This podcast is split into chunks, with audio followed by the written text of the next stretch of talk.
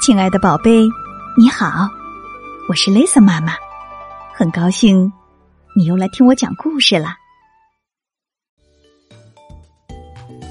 闻着飘散的香味儿，金妮和比尼来到了范扫光星球。缓缓的，缓缓的，飘来一阵诱人的香味儿。啊，饭出锅了！菜也出锅了，哦，饭菜都准备好了，这是谁的手艺呢？真神奇，让人难以置信。满桌的饭菜都准备好了，他们热闹极了。孩子们，来吃饭吧！金妮和比尼随着饭菜的香味儿，缓缓的飘了过来，飘过客厅，啪的一声，比尼在饭桌前坐了下来，啪的一声。金妮也在饭桌前坐了下来。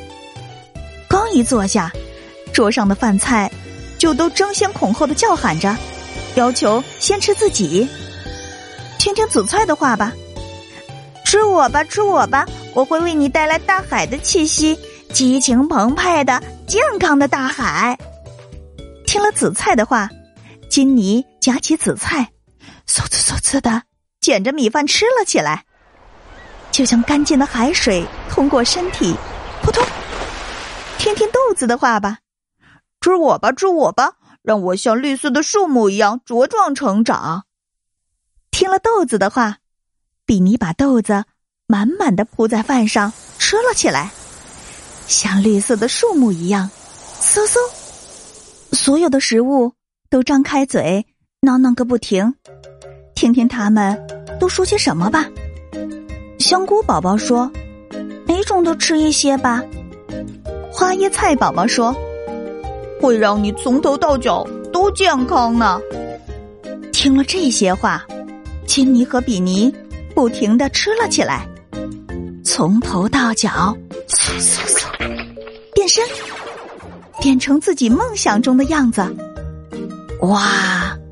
听着食物宝宝们的话，金妮和比尼。不知不觉把一碗饭都吃完了，哦，都吃完了。嗯嗯，有一些小饭粒哭了起来。原来呀，把它们给剩下了。不行，等等，我们都吃光吧。就这样，金妮和比尼一日三餐营养都很均衡。嗷呜嗷呜，饭菜一扫光。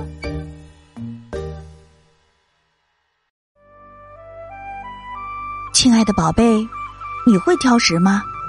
要记得要向金妮和比尼学习，一日三餐，饭扫光，这样才会营养均衡，长成自己梦想中的样子，对吗？